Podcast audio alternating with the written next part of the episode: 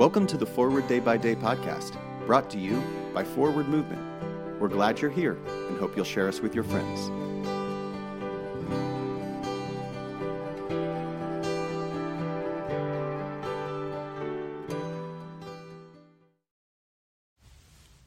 Today is Wednesday, April 6th, 2022. Today's reading is from 2 Corinthians chapter 3, verse 2.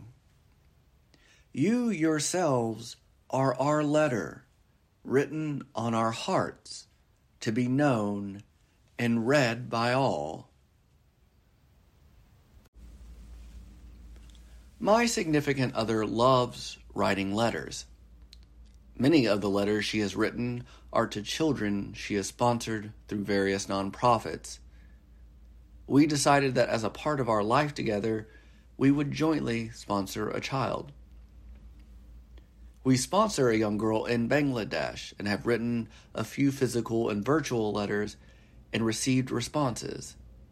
The nonprofit we use for the sponsorship is rooted in Christianity but we are asked not to write about our faith. The organization recognizes that Christianity is not the dominant religion of the young girl's culture and wants to be sensitive to the local traditions. So, we write our letters, never saying God or Jesus or directly speaking about our faith. And yet, I have faith that as the young girl reads our letters, she encounters what is on our hearts in the Spirit of the living God. And perhaps far more interestingly, when we read the letters she sends, I believe we encounter her heart and that very same Spirit.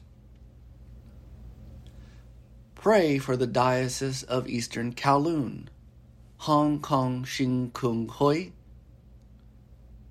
In today's moving forward, write two letters today one to a friend and one to someone you don't know well but would like to encourage. I am Patrick Christopher Congrega, author of this month's four Day by Day Meditations. And now, as our Savior Christ has taught us, we are bold to pray.